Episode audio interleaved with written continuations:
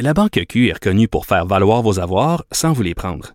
Mais quand vous pensez à votre premier compte bancaire, tu sais, dans le temps à l'école, vous faisiez vos dépôts avec vos scènes dans la petite enveloppe. Hmm, C'était bien beau. Mais avec le temps, à ce compte-là vous a coûté des milliers de dollars en frais, puis vous ne faites pas une scène d'intérêt. Avec la Banque Q, vous obtenez des intérêts élevés et aucun frais sur vos services bancaires courants. Autrement dit, ça fait pas mal plus de scènes dans votre enveloppe, ça. Banque Q. Faites valoir vos avoirs. Visitez banqueq.ca pour en savoir plus. Avec euh, Madame Rouleau à sa gauche, donc à notre droite de l'écran, et la mairesse de Montréal, Madame Valérie Plante, à sa droite, à notre gauche à nous. On va aller à ce point de Alors, presse. bonjour et tout le monde. Le docteur Arruda. Bienvenue à cette euh, conférence de presse.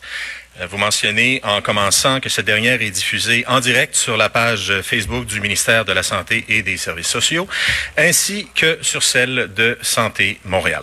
Nous débuterons la conférence de presse par une élocution en français du directeur national de santé publique, le docteur Horacio Arruda.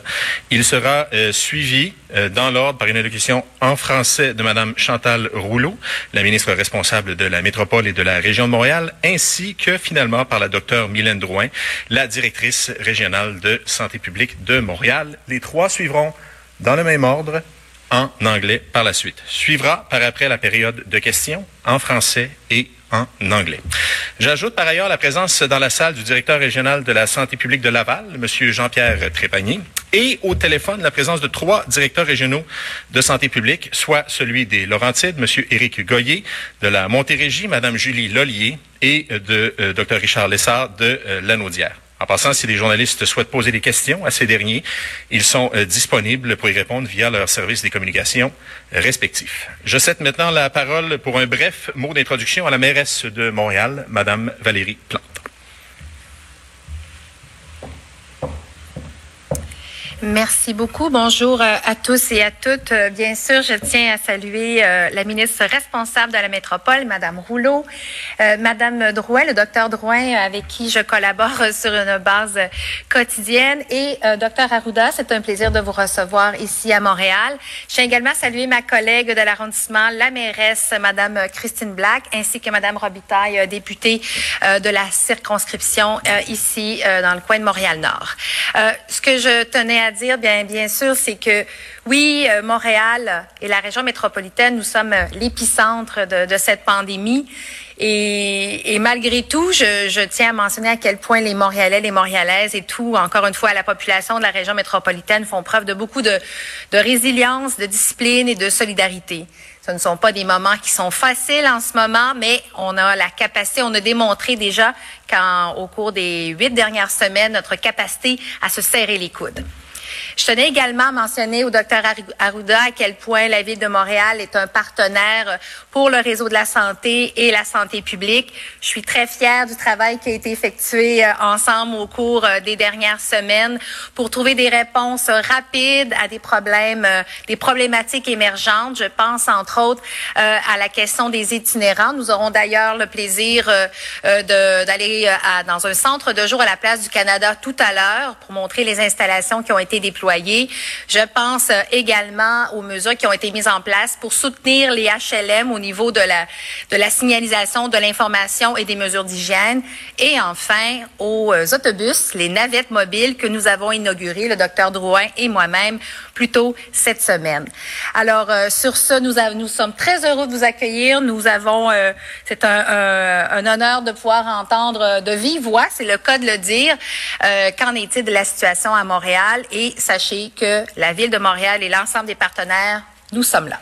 Merci. Madame la ministre, Madame la mairesse, Madame Robitaille, Madame Black, Docteur Trépanier. Mesdames et messieurs, bonjour. Euh, Je suis heureux d'être en région métropolitaine, euh, étant moi-même euh, né pas loin et demeurant à ma résidence principale dans le 450. Euh, mais je tenais à nous déplacer parmi vous aujourd'hui car nous l'avons mentionné à plusieurs reprises. Le portrait et l'évolution de la COVID-19 est différent d'une région à l'autre. À l'extérieur du Grand Montréal, la situation est considérée comme sous contrôle. Mais dans plusieurs secteurs de la communauté métropolitaine de Montréal, qui inclut l'île de Montréal, l'île de Laval a une partie de la Montérégie, des Laurentides et de la Naudière, la situation est plus problématique. Je salue d'ailleurs la présence au téléphone de mes collègues et directeurs de santé publique et directrices de santé publique de la grande région de Montréal. Notre réponse à la situation se fait de façon concertée. Je pense qu'il faut comprendre que le travail qu'on fait en santé publique est concerté, est concerté au sein du Québec, concerté aussi au sein du Canada et aussi jusqu'à l'Organisation mondiale de la santé. Nous voulons nous donner les moyens d'agir efficacement et de dépister le plus grand nombre de cas possible. C'est pourquoi aujourd'hui, nous lançons une stratégie de dépistage massif dans ces régions ciblées. C'est une approche qui nous permettra de mieux mesurer la transmission communautaire, de mieux protéger la population en ayant un diagnostic plus précis sur la situation là où il y a de la transmission un peu plus active. Il est important de mentionner, comme je l'ai dit souvent, que la première étape de cette démarche repose sur la collaboration de la population. Nous avons bon conseiller, donné des orientations. La réponse des Québécois, des Québécoises, des Montréalais, Montréalaises, des gens de la communauté métropolitaine a été excellente. Mais il est important, je vais le répéter souvent, que si on veut être en mesure d'arriver à un déconfinement sans avoir des problèmes et nous ramener en arrière, ça va être important d'avoir votre collaboration. Le message principal aujourd'hui, c'est que si vous présentez des symptômes, appelez la ligne 1-877-644-4545. Lorsqu'on parle de symptômes compatibles avec la COVID-19, on parle de la fièvre, on parle de l'apparition ou de l'aggravation d'une toux récente, on parle des difficultés respiratoires, une perte soudaine d'odorat sans congestion ou avec sans perte de goût. Donc, ce sont les symptômes qui vous permettent de vous reconnaître que vous avez des symptômes qui sont potentiellement compatibles avec la COVID-19. Si vous présentez ces symptômes, on vous demande d'appeler la ligne Info Coronavirus. Le personnel qui va prendre votre appel est bien informé actuellement des directives et sera en mesure de vous orienter vers la bonne ressource par la suite. Ils vont recevoir les informations précises concernant votre secteur pour savoir où vous présenter pour les tests de dépistage. C'est clair que le portrait à l'intérieur des, municipalités, des différentes villes, peut varier euh, d'une région à l'autre ou d'un secteur à l'autre. C'est pour ça que ça pourrait être non pas des autobus, mais une clinique désignée de dépistage ou une clinique d'évaluation. Mais comme je vous l'ai dit tantôt, les personnes de la ligne Info Coronavirus vont être en mesure de vous diriger vers le même endroit. Ici à Montréal, il y aura des unités mobiles. En fin de compte, c'est un autobus que vous avez, qui a été inauguré récemment, qui va être facile d'accès et qui va se déplacer pour les populations, particulièrement dans les secteurs où on a une transmission plus active. La directrice générale de santé publique, le Dr Mylène Drouin, va pouvoir vous donner quelques détails plus précis un peu plus tard. Nous adoptons donc nos méthodes de dépistage à l'évolution de la situation. Et je trouve ça très important parce que les gens nous disent souvent, vous avez dit ça hier et puis là, vous changez. On est dans une situation en complète évolution. On ne sait pas ce que sera demain. C'est un virus qui est très nouveau. Il n'y a pas encore toutes les connaissances qu'on aimerait avoir pour être certain des choses qu'on fait, mais on doit s'adapter au jour le jour à la nouvelle évolution. Nous avons mentionné la semaine dernière, lors de l'annonce du nouveau plan de diagnostic de la COVID-19 au Québec, que les régions où l'on observe une transmission communautaire soutenue recevront au départ un total de 80% des analyses disponibles.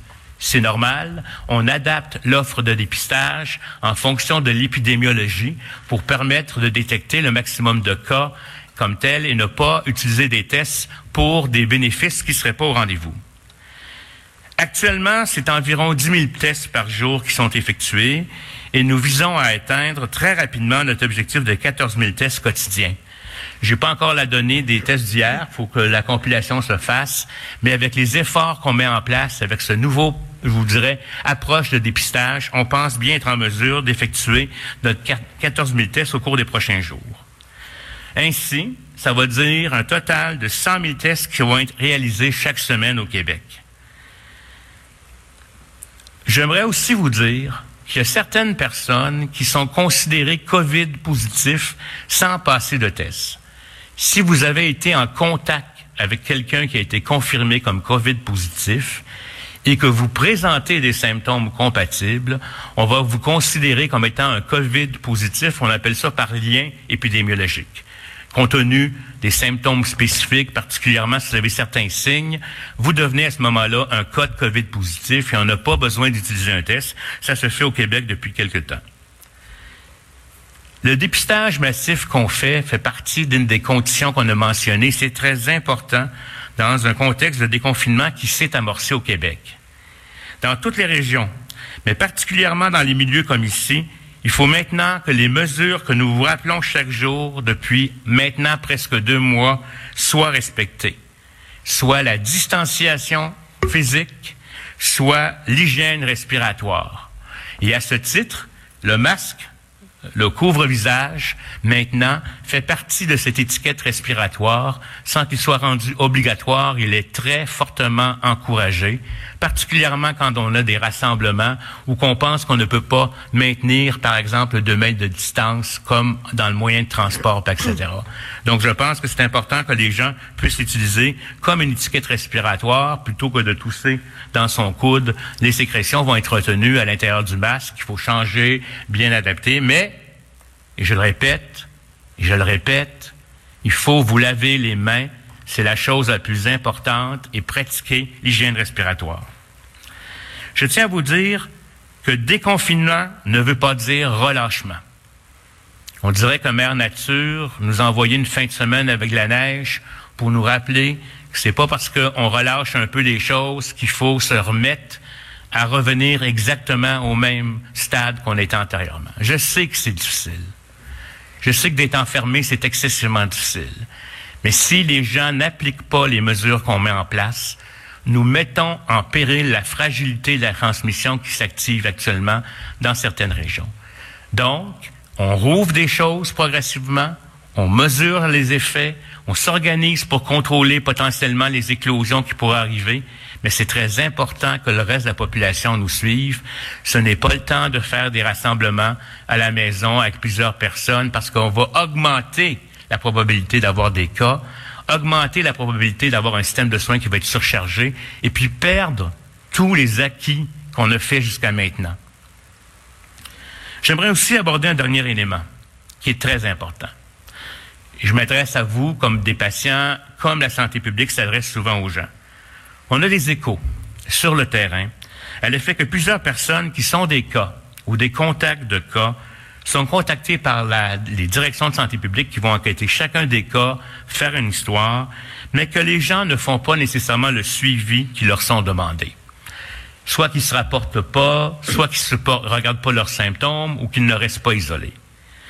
Vous comprenez que cette situation est très problématique et va nuire grandement au travail de nos équipes de santé publique qui travaillent jour et nuit à essayer d'éviter la propagation de façon intense. Le succès des différentes mesures repose entre autres sur la collaboration de tous. On l'a eu, la collaboration jusqu'à maintenant. Il faut pas relâcher. Je vous en supplie. Pour moi, c'est très important. Parce que si on se laisse aller, on va perdre et on va devoir revenir en arrière et c'est pas ce qu'on veut faire. Donc, je, vous dis qu'il est primordial de, de, donner suite à ce qu'on vous demande. Si vous êtes un cas, de vous isoler. Si vous êtes un contact, de vous isoler et de répondre à ce que vous conseillent les directions de santé publique qui travaillent avec nous. C'est très important pour vous protéger, pour protéger les autres, de votre famille, vos proches, les gens les plus vulnérables de cette société. Et c'est comme ça qu'ensemble, on va être capable d'y arriver. Je vous remercie et ça me fera plaisir de répondre à vos questions. Maintenant, je passe la parole à Madame la ministre. Merci beaucoup, docteur Arruda. Euh, je salue aussi la docteure euh, Drouin. Je salue la mairesse euh, Valérie Plante, la mairesse de Montréal, la mairesse de Montréal-Nord, Madame Black, ainsi que les députés qui sont présents, Madame Robitaille. Je veux insister à nouveau sur le rôle de chacun d'entre nous afin de limiter la propagation du virus dans nos communautés. Le premier ministre a annoncé hier que la réouverture des commerces, euh, des écoles et des garderies était repoussée au 25 mai. Il s'agit d'une décision qui est très réfléchie et qui est très prudente. La santé et la sécurité de la population sont nos premières priorités. Et vous le savez, vous le constatez au quotidien, la bataille dans la région de Montréal n'est pas encore gagnée. On augmente cependant les efforts de dépistage et de communication. Mais il ne faut pas baisser la garde. La prudence est toujours de mise. Et je veux vous rassurer sur le, le véritable travail d'équipe qui est fait, où nous avons tous un rôle essentiel à jouer. Je veux saluer tout le travail de collaboration qui est fait entre les différentes instances et administrations municipales et provinciales euh, avec la santé publique. Il est important pour la population d'écouter les consignes des autorités de santé publique. Et malgré tout le déconfinement qui s'amorce au Québec, il est essentiel de respecter les différentes mesures en place, notamment en ce qui a trait à la distanciation sociale. Ça vaut notamment pour la fréquentation des espaces extérieurs comme les parcs que nous avons dans la grande région de Montréal. Et avec le printemps, certains jours, certains beaux jours que nous avons, il est bien entendu tout à fait normal de vouloir sortir à l'extérieur pour prendre l'air, pour marcher, pour bouger. Et c'est normal et c'est nécessaire. C'est une question de santé, de santé physique, morale et mentale. Cependant, en tout temps, une distance minimale de deux mètres doit être maintenue entre les personnes. Je remarque, comme vous, qu'on voit de plus en plus les personnes dans la métropole porter le couvre-visage. Il est démontré que certaines personnes peuvent être contagieuses sans le savoir. Le port du couvre-visage est donc recommandé dans les lieux publics lorsque la distanciation physique n'est pas possible. Ça peut se produire, par exemple, à l'épicerie ou en prenant le transport collectif. La CNSST, qui est la Commission des normes de l'équité et de la sécurité et santé au travail, a produit une trousse d'outils pour le secteur du transport collectif pour rendre les déplacements sécuritaires pour tous. Le port du cache-visage est fortement recommandé. Je veux dire un, merci aux employés des différentes sociétés de transport qui ont offert jusqu'à aujourd'hui un service essentiel pour permettre à nos travailleurs, notamment dans le secteur de la santé, de se rendre au travail partout à travers le Québec. Mais comme il a été mentionné euh, maintes fois, le port du couvre-visage dans les lieux publics doit obligatoirement s'accompagner des autres mesures de protection, autant dans le transport collectif qu'ailleurs. Et ces mesures, c'est évidemment les mesures d'hygiène et de distanciation physique. Il faut se laver les mains et garder une distance de deux mètres. J'aimerais euh, remercier la précieuse collaboration, en fait, votre précieuse collaboration des dernières semaines. Merci à tous les citoyens et les citoyennes de la région de Montréal pour votre patience et pour vos efforts. La solidarité, la résilience et la générosité sont vraiment au rendez-vous dans cette période de crise. J'aimerais à cet égard euh, souligner le travail euh, exceptionnel du personnel, dont le travail au quotidien est d'accompagner nos personnes âgées et souvent isolées dans leur résidence pour aînés. Cette solitude, elle est très difficile, mais tout en douceur, le personnel aide à passer au travers. Pour les personnes en fin de vie, l'absence des proches peut être très douloureuse, mais elle peut se transformer en présence réconfortante jusqu'au dernier souffle grâce souvent au iPad ou au téléphone qui sont tenus par nos employés.